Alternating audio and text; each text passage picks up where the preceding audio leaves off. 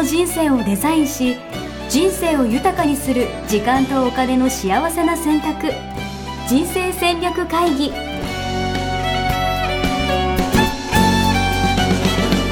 の番組は将来の仕事やお金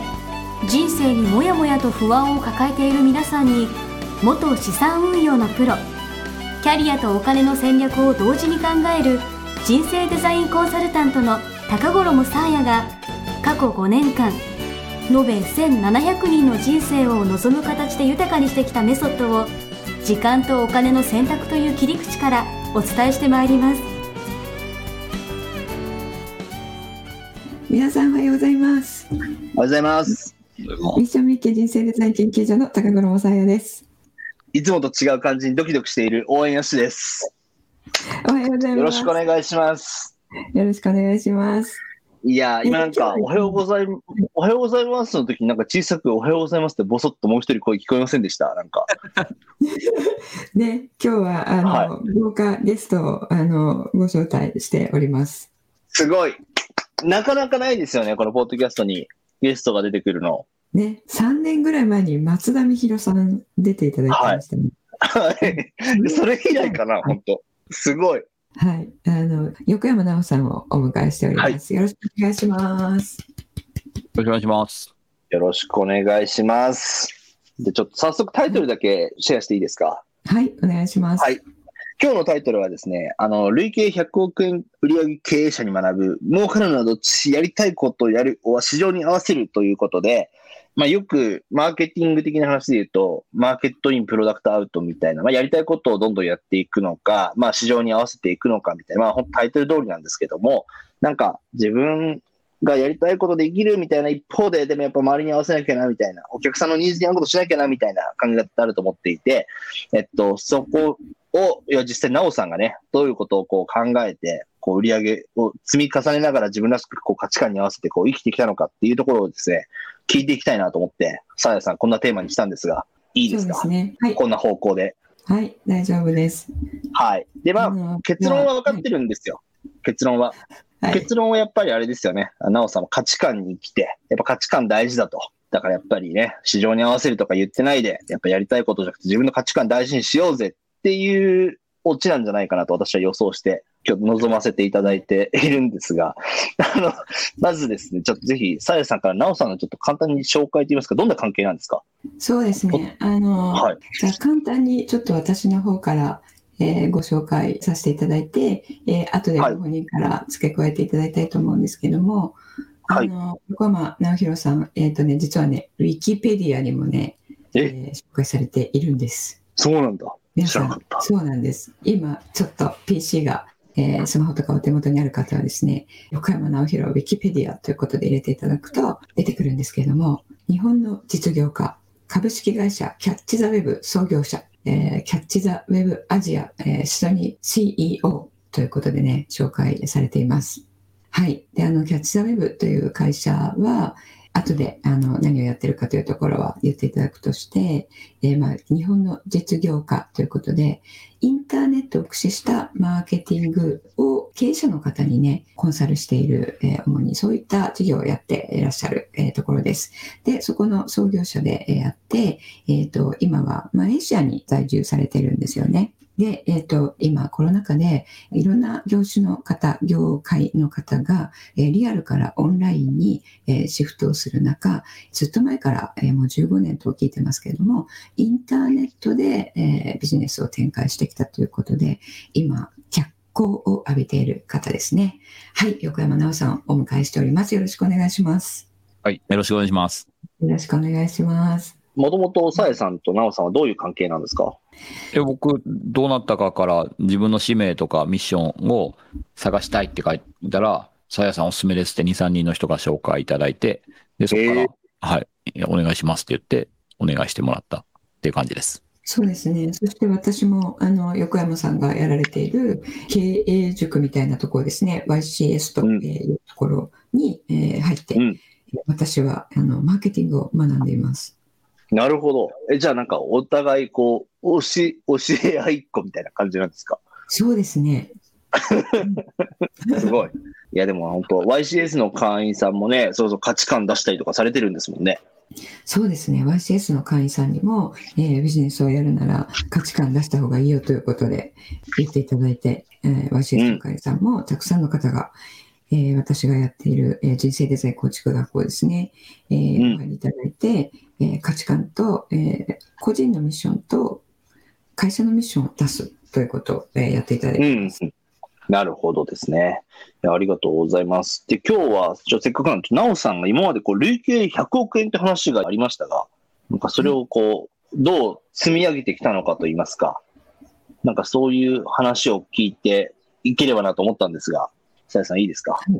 はい、はい、お願いします。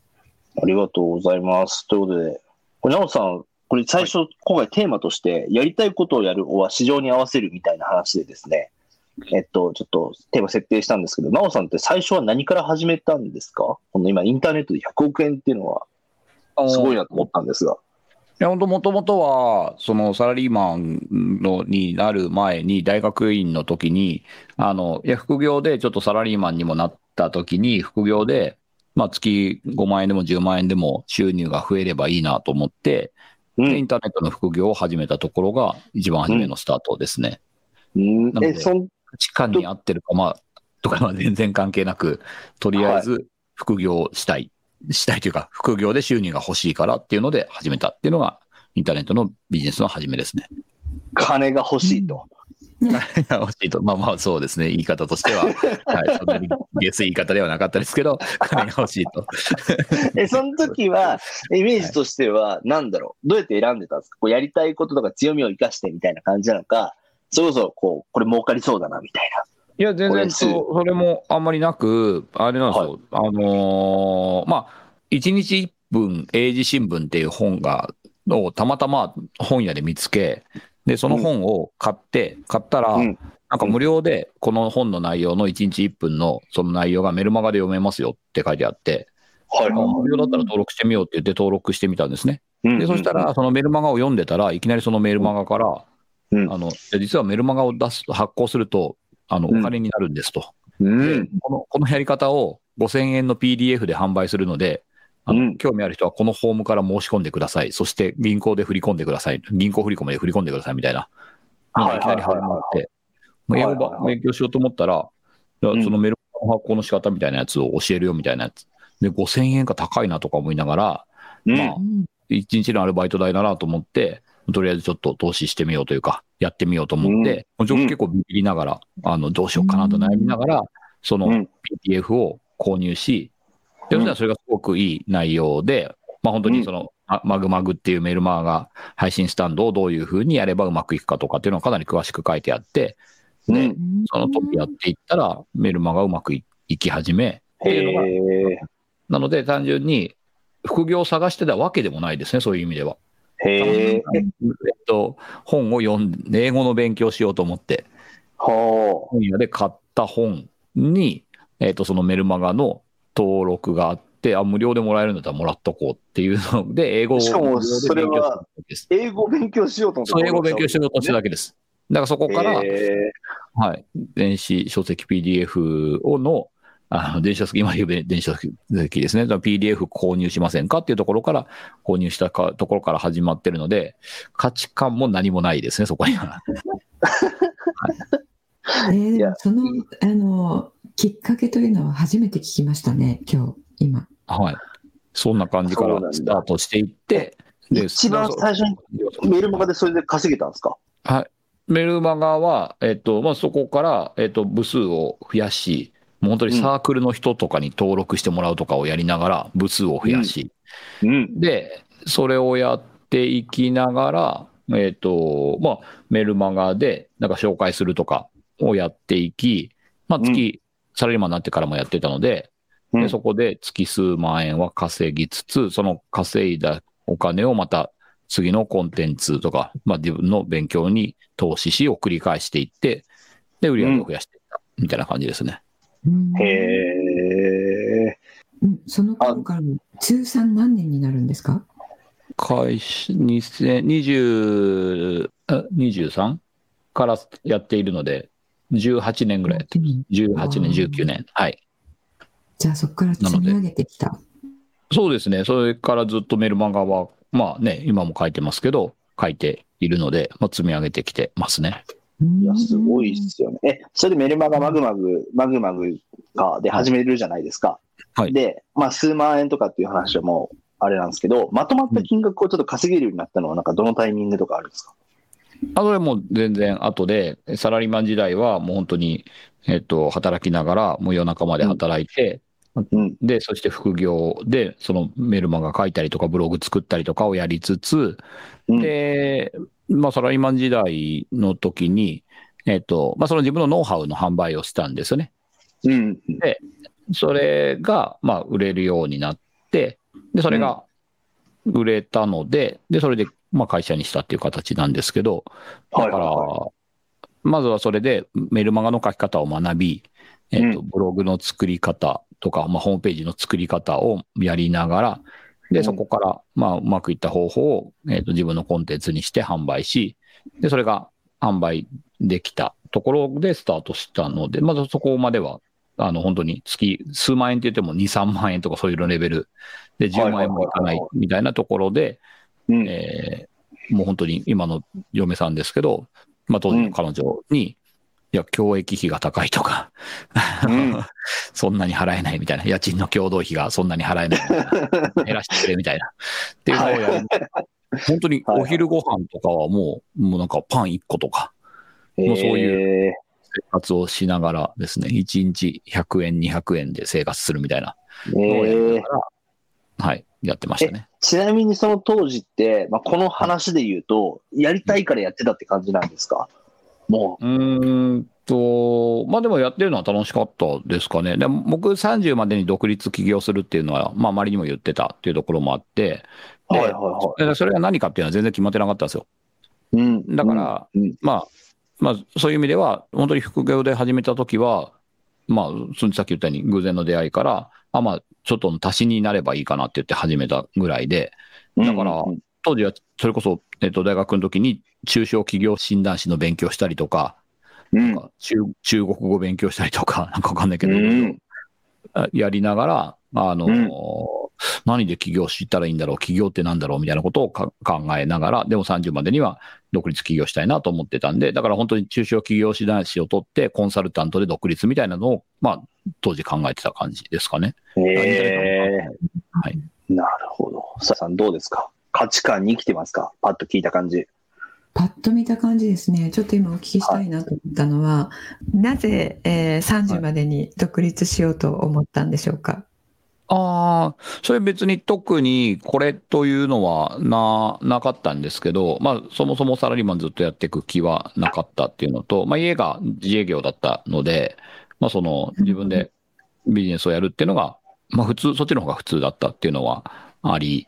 っていうので、まああとは自分がやりたいことやりたいなとは思っていたので、その学生時代の頃からバックパッカーみたいな感じで、あのうん、アジアブラブラしたりとかして、で、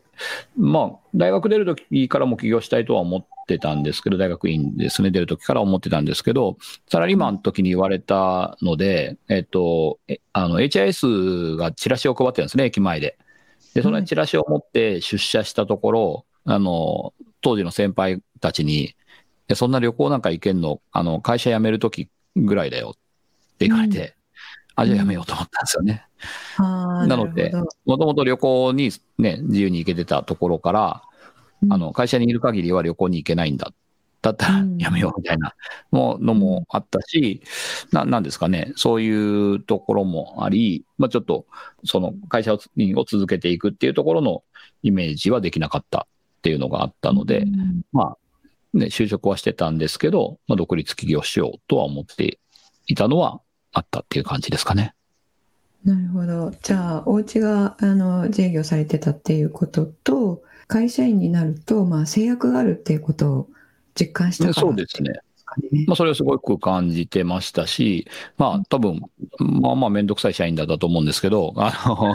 うちの、まあ、もともと働いてた会社が、あの、残業時間を50時間以上設定すると、エラーが出るっていう謎のエクセルが組まれてたんですよね。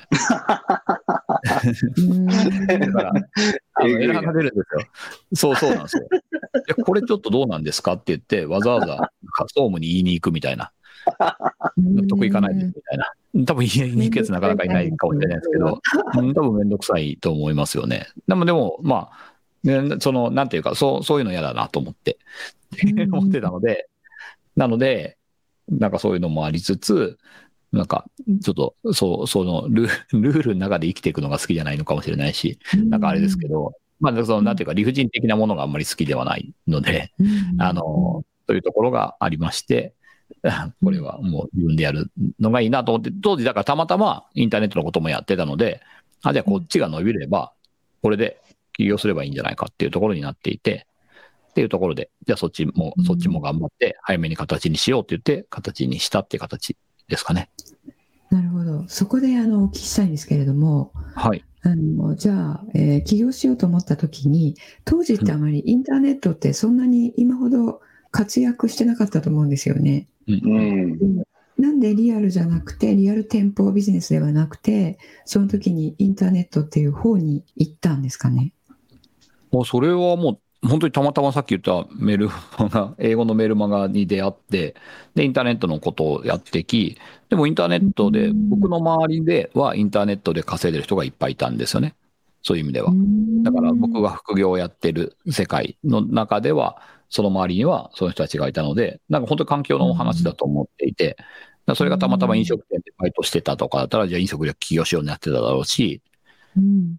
僕はインターネットの副業で、インターネットの副業をやりながらセミナーとかもよく行ってたので、うんあそういう世界だなっていうのが、まあ、普通だったっていう感じですかね。そっちの方が普通だったっていうだけなので、なんか世間的に使われてるからというよりも、たまたま自分が見てる世界がそこだったからっていうのが大きいかなとは思いますかね。なるほど。じゃあ、その一冊の本が、の影響が大きかったんですね。そものともと英語ですけどね。英語の本ですけど、はい。うんたまたまそれを引き寄せ、はい、そこからですね。うんなるほど。ここまでだけ見ると、あれですね。偶然ですね。いや、もう本当、価値観に生きてなさ具合が半端ないなと思いながら。え、でもそれぐらいの年齢の時ってあんま価値観って考えないんじゃないですか？わかんないけど。考えないですよね。ただ、あの、ディマティーニがいつも言っていることで、えーはい無意識ではちゃんと価値観を選んでいるっていうことをいつも言ってるんですけども、うん。うんなので、その英語の、え多分ですね、ポイントは、その英語の、えー本を買って、その書いてあったことに、あ、これだなって思ったっていうところが、あの、無意識でセンサーが働いたっていうところだと思うんですよね。で、多分、なおさんは、そこを長けてるなって私、いつも思ってるんですけども、お体う験させていただいていて、だってわざわざだって登録したりとかしてるわけだもんね。そう、なんかうんそうそう。はいはいは登録しましたね。登録して、うんはい。さらに、でそこで登録して、あれですなんでこれ無料なんだろうって言って、他のメルマガもいくつも登録しましたね。えマグマグだったので、多分マグマグで登録したら、あれだね、他にもこんな情報いっぱい無料で出してる人いっぱいいるんじゃん。なんでだろう？うん。みたいな感じで、どんな仕組みなの？みたいな。そうそう、よくわかんなくないですか？だから無料だし、なんでこの人たち無料でやってんだろうな、みたいな感じで、とりあえずはいは10紙ぐらい多分メールマガ、そこからマグマグ調べていはいえそれ今と同じですね。あの何か学びたいことがあったら一気にその周辺の本買うっていう。はい。そうですね。上から下までね全部買いましたって。あの去年もおっしゃってましたけど、うん一緒です。その辺ですよね。その何がセンサーに引っかかるかっていうところであの価値観なんていう言葉も知らないし、えー考えたこともないんだけれどもあのセンサーに引っかかるものっていうのが価値観につながっているんですよね。ー、うん、うん、公爵としては後付けになりますけれどもうん、私たちさまざまな情報を受けているじゃないですか。うんその中で、これっていうものが実はずっと、えー価値観って子どもの頃の、えーことから、えー醸成されますので欠落感から醸成されますので、えーそこにヒットするなっていうのを何らかのセンサーがキャッチをして、えーでそこでまあキャッチをしても行動を実際にするのに何回も何回もこうそれがやってきて何回目かでキャッチする人もいますし、えーこうね、なおさんみたいに1回目で、えーあなどうなってるんだろうっていうことで興味を持って、えー、工場に入る方もね、いらっしゃるんでその多分ですねセンサーがやっぱり強いですよねきっと。うん。うん。直センサーっていうのは直感みたいな感じなんですか？ビビッときたとかってこと？直感だと僕は思ってますけど、だだから、どっちかというと、直感に素直だとは思っていて、なんていうか、そこ行きたいなと思ったら、とか、ここやりたいなと思ったら、とりあえずやってみるとか、調べたいなと思ったら、とりあえず調べてみる。後でいいやってなったら絶対忘れるんで、だし、うん。まあ、これ気になると思ったら、ガーッと調べて、あ、そういうことか、みたいな感じはあるので、多分当時もメルマが、あ、そっかって言って、とりあえず全部登録してみようって言って、登録してみて、っていうので、うん。で観察してってみたいなことをやっているので、の直感センサーというか、まあ単純に直感、だから最近僕だけをやっていて、その直感とか、あの、ソースからのコールを受け取れみたいな話を言ってますけど、その、やっぱり、なんか単純にそこかなと思っていて、できる限り、その、まあ興味のアンテナ立てといて、そのアンテナに引っかかるものっていうので見つけていく、まあ直感ですかね。なるうん。ほど。それを引き寄せっていうのかもしれないし、単純にだから、普通の人は、そんな、あの、本読んでても、メルマガ登録こちらって言っても、それが目に入らなくて、そもそもし、え、そんなのありましたっけってなる話だと思うので、うん。単純にアンアンテナの立て具合かなと思ってますけど。うんそうですよね。そのアンテナの立て具合っていうことですよね。うんであとやっぱりあの5000円の PDF ってうん。やっぱりね今でも高いですよね PDF。確かに。冷静に考えたら、今でも高いですね。確かに。いやその23歳で当時で PDF で5000円出すっていうところですよね。確かに。確かに。多分、メルマガが上手なだったんだと思いますよ、やっぱり。その欲しくなるような書き方が。単うん純単純に5000円の PDF だですだけでは売ってなかった。まあ、それはね、そうですよ。だからやっぱりそこに対して、あ、本当っぽいなっていうので、うん、うん多分はい、買わしてもらったんだと思ってます。ああの今の言葉すごい重要だと思うんですけど本当っぽいなっていうとおころですよね。本当っぽい。何が重要なんですか、あの、なおさんの、えー価値観ですね。はいはいはい。本質を見極めるっていう。うーんうん。あ、それが本質を見極めるっていうのが、なおさんの価値観なんですか？はい、価値観です。はい。はいはいはいはなので、その本当っぽいっていう、その感覚が、もうその本質を見極めるっていう、まあ、価値観っていうのはそのまま才能になっているので、い。うんうん要すうん。るに価値観が本質を見極めるっていうことは、才能が本質を見極める才能があるっていうことなんですよ。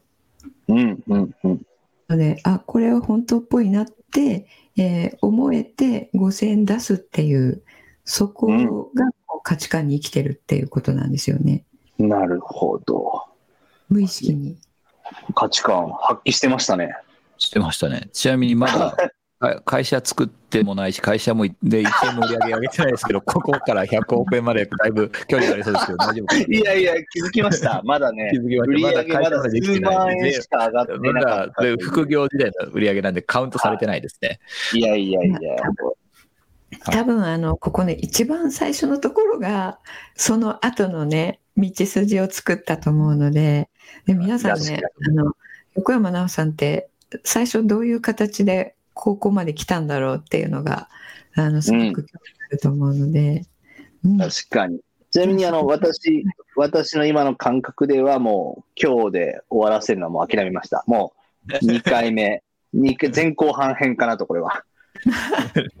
横山直旅立ち編ということで、今回は、はいはいまとめていきたいなと思ってます。はい、はいじゃあちょっと というこ回しましょうか。はい。じゃあそろそろ起業してほしいなと思ってるんですけど。そうですね。いいですか？はい。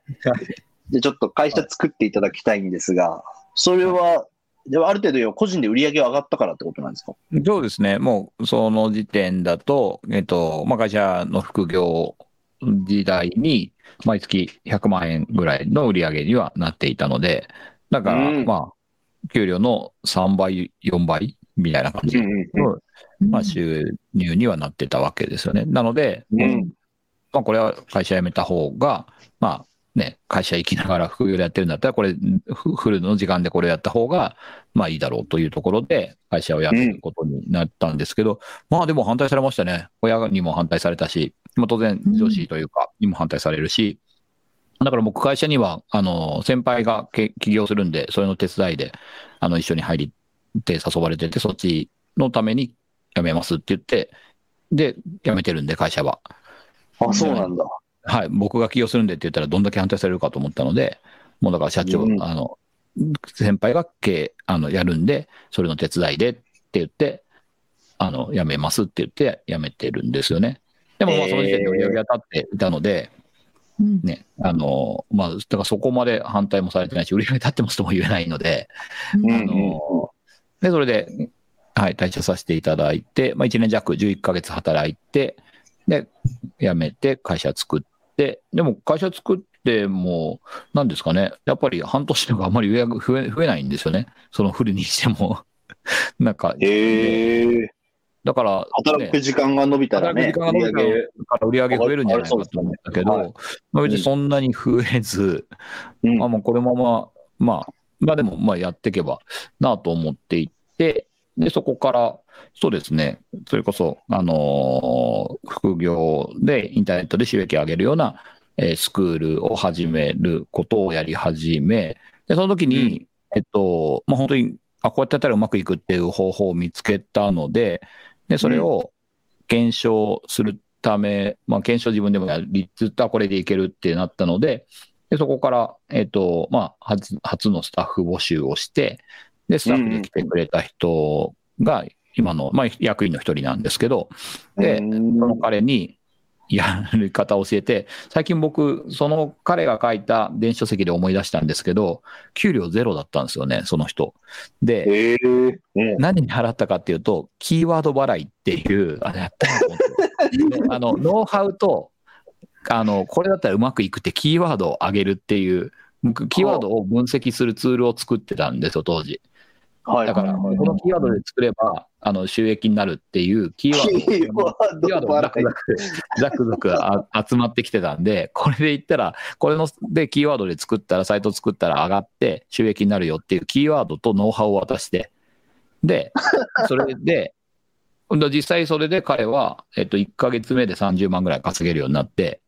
で、へー2ヶ月目には70万か80万ぐらい稼げるようになってみたいな感じで、うんでキーワード払いの方が良かったわけですよ。うん その仕組みはあのオリジナルですか？オリジナルで、あ、どの、全部、はい、オリジナルですね。はい、そこは。えでツールはー、作って、ツールは大学生に作ってもらったヒンね。まあなんか、まあ自分でいろいろ検証していって、あ、こうやってやったらうまくいくなっていうのを、で僕別にオリジナルで、完全にオリジナルで作るというよりも、本当に組み合わせで、うん。そのいろんなものを学んで、これとこれこうやって組み合わせれば、もっとうまくいくんじゃないかみたいなところとか、まあ、ちょっともうちょっとこう工夫したらうまくいくんじゃないかみたいなところで、で、作っていって、キーワード払いで、スタッフ雇って、で、当時だから、そのタイミングで、大学の後輩だった松井君って今、日本のキャッチャーウェブの代表をやってくれてる松井にも、そのやり方を教えて、彼は当時、YouTube とかで C だったんで、サイト。YouTube とか、YouTube 動画、YouTube アニメとかで全部松井は1位だったので、でそうすると、毎月30万とか、ね、あの、アルバイトしてなくても入ってくるわけですよね、収入が。うんっていうのを彼はその時に学んで、だからもう、あ、この方法は誰がやってもうまくいくなって分かったので、検証してもらったわけです。で、それで、当時メルマガ、まあ、やってたのを今もやってるんですけど、そのメルマガで成果報酬で募集しますって言って、成果報酬、成果報酬払いでいいですよと。っていうので、講座を募集したんですよ。だから、で、それで成果報酬で入ってくれて、もう本当やったら、言った通りにやってくれれば、もう収益上がるんで、そのやり方をやってくださいと。で、うんあの、半分もらうんだったんですけど、まあ、あの、うんまあ、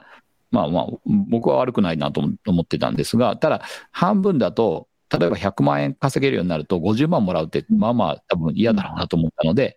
あの、最大5万円までですと、うちに払えば。だから例えば100万円収入に入るようになったら95万もらってくれて OK で、5万円うちで。うん。で、そしたらとりあえずもう10万円超えてくださいと。うん。うん。自分の取り分をどんどん増やしてくださいっていうので、成果報酬型でやり始めたっていうのが、僕の今、だから講座の一番初めですね。そそれこそオンラインサロンとか言われてるものがありますけど、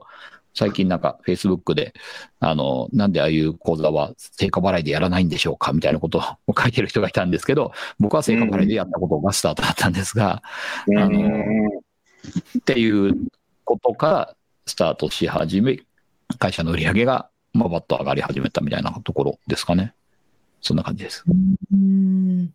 価値観に生きてるかどうかは、まあ、まあ、そうですね。攻略するとか、本質は見極めてるかもしれないですけど、はい。そうでもやっぱそれってお客さんのニーズがやっぱそこにあったから、それに合わせてったって感じなんですか？あそうですね。まあ、その、あそもそもの今言った、そのメルマガで募集しましたっていうところの前に、僕、うんそのブログの作り方とかで、当時ブログがやっと出てきたぐらいだったので、えっと、うんブログの作り方のマニュアルが当時、まあ、PDF とかであったんですけど、分かりづらいんですよね。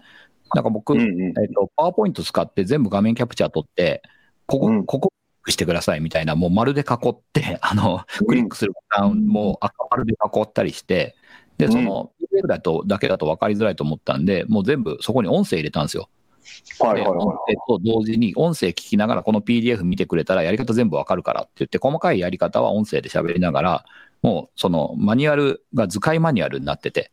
で図解マニュアルに音声付きみたいな感じで、当時動画はなかったので、でそれ作って無料で配布したんですね。でそしたらそれがうんうん1万人ぐらいにダウンロードされて、い。ええで、もう途中でちょっとめんどくさくて、その、あの、登録してくれた人の登録したリストをダウンロードしないっていう、僕がめんどくさくなっちゃって、あの、それでもサーバーからなんか消えちゃって、多分2万人か最初2万人か3万人ぐらいダウンロードしてくれたんですけど、え半分えはこのリストを持ってないっていうところだったんですけど、はいはいで結局そこの、その1万人とかダウンロードしてくれて、無料で、みんなこれめちゃめちゃいいよってみんなが紹介してくれたんですよね。で、そこで1万人ぐらいの、それこそブログを作ったりとか、副業で収入を得たい人のリストがあったので、そこの人たちに向けて、成果報酬でやりますよってやったわけですよね。うんうんうん。僕としては入らない方がおかしいと思っていて、でもそれでみんな結果出してくれればいいし、もうキーワードは僕ら、キーワード払いできるぐらいキーワードはあったわけだから、それを使ってガガチガチあのひ拾う仕組みを作ってたので、でそれで確か提供してましたね。だから本当にや言う言う通りにやってくれれば OK みたいな。っていうものを作って、で、提供させてもらったところから、オンラインサロンというか、昨日ちょっとあの別のところで話してたんですけど、会員制やった方が、その自分の、なんていうか、あのー自分の精神性の向上というか、自分の成長につながるということを神田正則さんから教えてもらって、ななんかで読んだか、なんかで見て、で、あ、じゃあ会員制やろうって言って、その成果報酬型の会員制を始めたっていうのが会員制のスタートで、うん。だからそこのスタートから今15年とかずっと、その会員制、名前はちょっと変わってますけど、もうずっとやっていて、で、当時始めた講座の名前が常夏塾っていうので、常夏にする常夏塾。常夏塾っていう、はい、名前でやって、でも実際今マレーシアに住んでるわけですけど、なんかそういう、なるはい、っていうことをやっているのが手堅い1です年目です。手堅い。手堅い。うん、あの、はい手堅いっていうのは、あ、これやったら行くよねっていうところを、えーこう、分かって、それが最初にあって手応えを感じてから、えーじゃあこれ、えっ、と、検証しに行こうっていう。で、えーじゃあこれいけるから、えー仕組み化しようっていう、そういうことですよね。もう全部、はい、そうですね。そうじゃないと、機能しない仕組みを作るほど意味がないことがないと思ってるので、うんうんうん機能するものを作ってから検証してから、あそうですね、だから検証するために、まずは、まあ、メルマガで、当時そ、その時はまだ部数少なかったと思いますけど、そのメルマガでスタッフ募集して、で、まあ、うまくいく方法をまず検証してもらって、で、うまくいくようになったんで、もう広げようっていう感じですかね。うんうんうんであの広げるっていう時も今一言言っていただいたあのこれで申し込まない方がおかしいよねってぐらいのものを作ったっておっしゃって、うん。うん。そこがね相手目線になってますよね。うん。確かに。相手目線になっていて、えー、とこのテーマである市場に合わせるっていうことですよね。そこにそれがここに入ってきてますよね。うん、うん。うん。うん、であの皆さん今聞いていただいている方は、あの、横山直さん、えー知ってらっしゃる方は、いつも僕はやりたいことをやってるだけなんですっていう、いつもね、おっしゃってるので、あの、やりたいことをやって、えーなんであんなに成功してるのかなって思われる方もいらっしゃると思うんですけども、そのやり方をこのように聞いていってみると、最初はアンテナ張っておくので、えー自分の価値観、そして才能にヒットするものに、あ、これっていうふうに、えー思えて、えー初速踏み出せるんですけれども、その後、だといけるなって、これだったらみんな、あの、欲しいと思うだろうなっていうところを確認してから、こう広げるっていうことをね、えーしていらっしゃいますよね。これはすごい考えてますね。だから自分だったらというか、うんまあ、まあ、いや、これは絶対欲しいだろうなとか、さっきも無料のその PDF 作ったりとかもあるけど、いや、これだったら絶対みんな欲しいし、まあ、紹介したいとはところまで考えるかどうかあれですけど、本当に絶対これだったらダウンロードした方がいいし、時間取ってね、見た方がいいのになと思うので、なんかそういうものを作っていくの繰り返しかなと思っていて、でさっきの半分、半分ね、成果の半分の、あの、お支払いくださいっていうやつも、ずっと半分もらい続けると、多分、なんか、何年、何ヶ月後か何年後かには多分嫌になるだろうなと思って、でうんうん。それを払ってる側の気持ちになると、多分、うん、多分、なんかずっと、ね、た例えば毎月100万円入ってくるなんて50万毎月払い続けるって、多分途中で嫌になるだろうなと思ったので、じゃあ、上限を作れば、上限というか、その5万円まででっていうところになれば、逆にぼ言い方としても僕らとしても10万円まず稼ぎましょうって言いやすくなるっていうところもあって、まあ相手目線で言うと、やっぱりそこを目指せれば、まずはいいよねと思ってくれるだろうし、とか、やっぱりそのう、ん受け手側がどうなるかっていうのはすごく考えるようにしていて、これだったらすごくお得だなと思うだろうし、これだったら続けたいなと思うだろうしとかっていうのは考えて、じゃあそういうサービスとかってどうやって作ろうかなっていうのは、まあ、やっぱそこはすごく考えてますね。なんか結局、マーケティング、マーケティングって、まあ僕は言ってますけど、そもそもその売りづらい商品作る、売りやすいとか、もう絶対これ買ってくれるだろうなって商品を作ることが一番重要だと思っていて、その価値がしっかり伝われば、喜んでね、買ってくれるわけだから、売りづらい商品売ることほど難しいことがないので、だからお客さんが絶対これだったら欲しいと思うものを作れば、あとはそれをプレゼンテーションするだけなので、そっちの方が全然楽だし、お客さんも喜んでくれるし、だと思うので、とにかくそこの商品作るところとか、なんていうかな、まあ、オファーの設計とかっていう言い方をしますけど、だから提案ですよね。買ってくれる方が、絶対これだったら買いたいよね。っていうものを作ることが、えっと、まあ、とにかく重要だと思っていて、でそれをやれば、あとは買ってくれそうな人というか、それが欲しいだろうなって人にアプローチするだけなので、本当それの繰り返しをやってるだけだろうなとは思ってますね。うんうんうん。っていうことは、あれですよね。あの、半分もらうっていうことを最初に設定して、クライアントさんがどんどんと成果を上げてきて、えー半分のまま行っていたら、例えば100万円に到達した人が、えーいたら50万円っていうことになるんですけども、そこで、あの、まあ、自分最初に50%と設定をしておいてよかったじゃん。牛しっていう感じではなくて、あ、これはちょっと嫌になっていくだろうなっていう、そこを相手目線になってるっていうことは、そこを市場をちゃんと見ているっていうことですよね。うんいや嫌ですよね。え僕なら嫌だなと思う。で僕なら嫌だなと思うんで、その、いや、多分、あ、もうやり方分かったから、もう、なんていうか、もう、騙すだろうなと思うし、言ったら脱税的なことをやるだろうなと思うんですよね。そのもう一個アカウント作って、僕に報告するものじゃない、もしくは虚偽の報告をするみたいなことは、まあ普通にあるだろうなと思うんで、でもそれは相手にとって後ろめたいことをやらすことになるので、まあ良くないじゃないですか。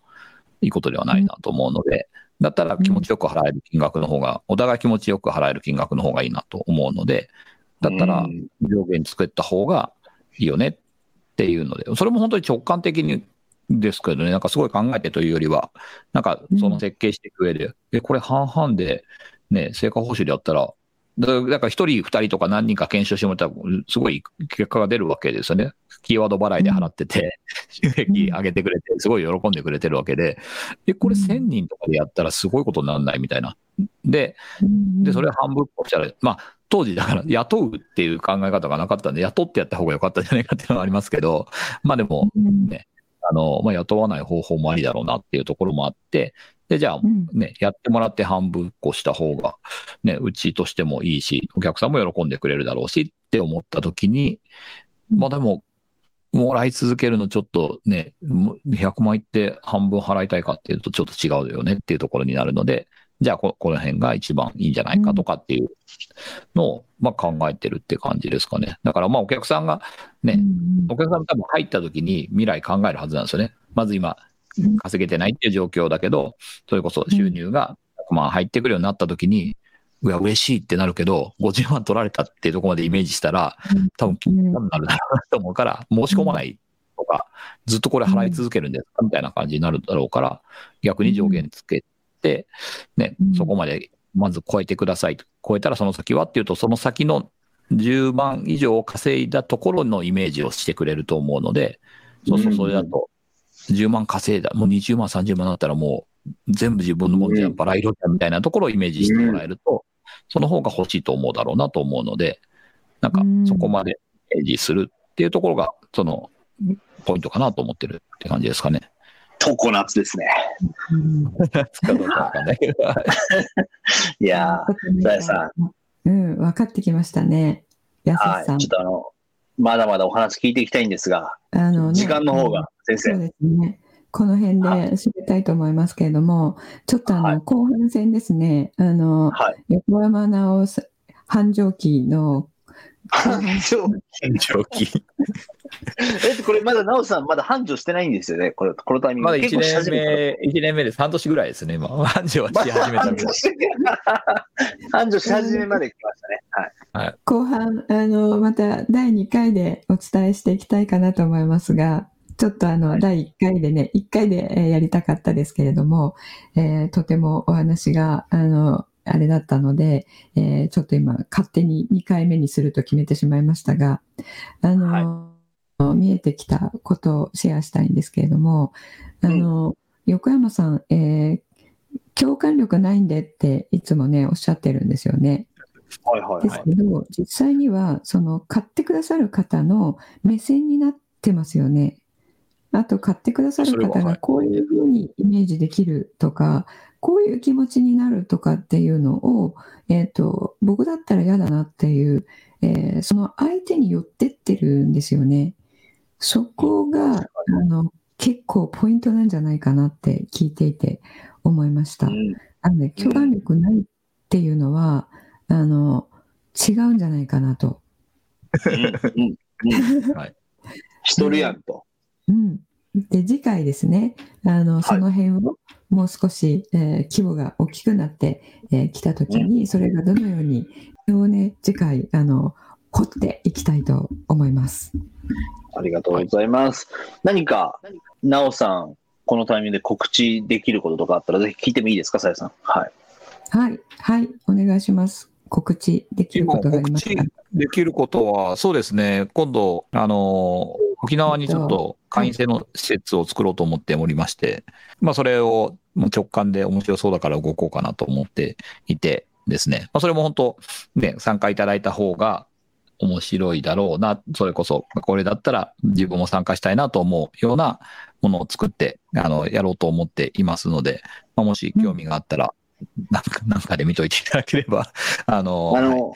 なおさんの LINE に登録したらと思うんですが、さやさんこれ、ポッドキャストの方は、なおさんの LINE って貼れますかね？どうなんだろえっと、インスタ。 Linktree とかですよね。あ、そうですね。あ、 Linktree で直でもいいです。はい、インスタに行っていただければ、インスタの URL から登録もできるようになっているので、僕のインスタを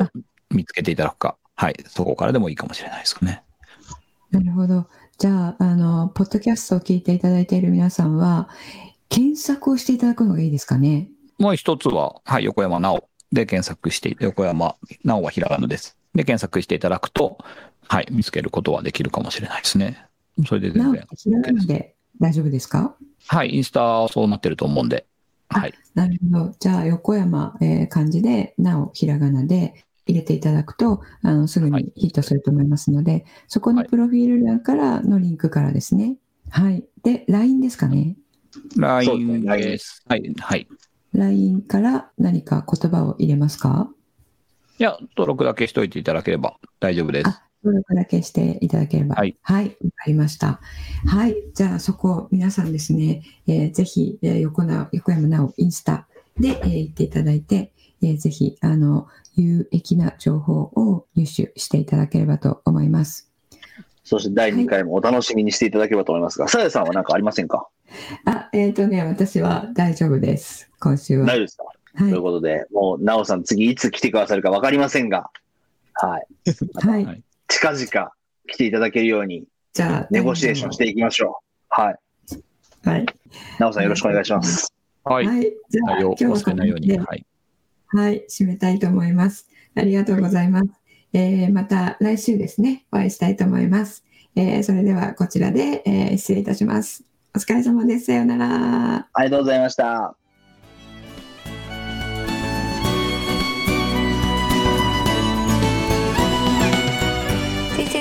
生デザイン構築学校ではこの秋から通年募集を開始しました。1日入門講座説明会。こちらにご参加いただくと、えー学校でどのような授業を受けることができるのか体験をすることができます。そしてカリキュラムはどのようなものなのか、えー中に入っている方はどのような人がいるのか、えーさらに卒業後の人生はどのような人生が待っているのかそういったことを体験学習そして説明を聞いていただくことができます。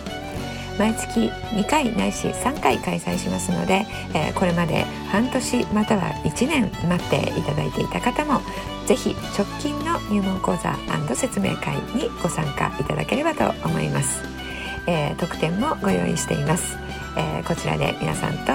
お会いできることを、え楽しみにしております。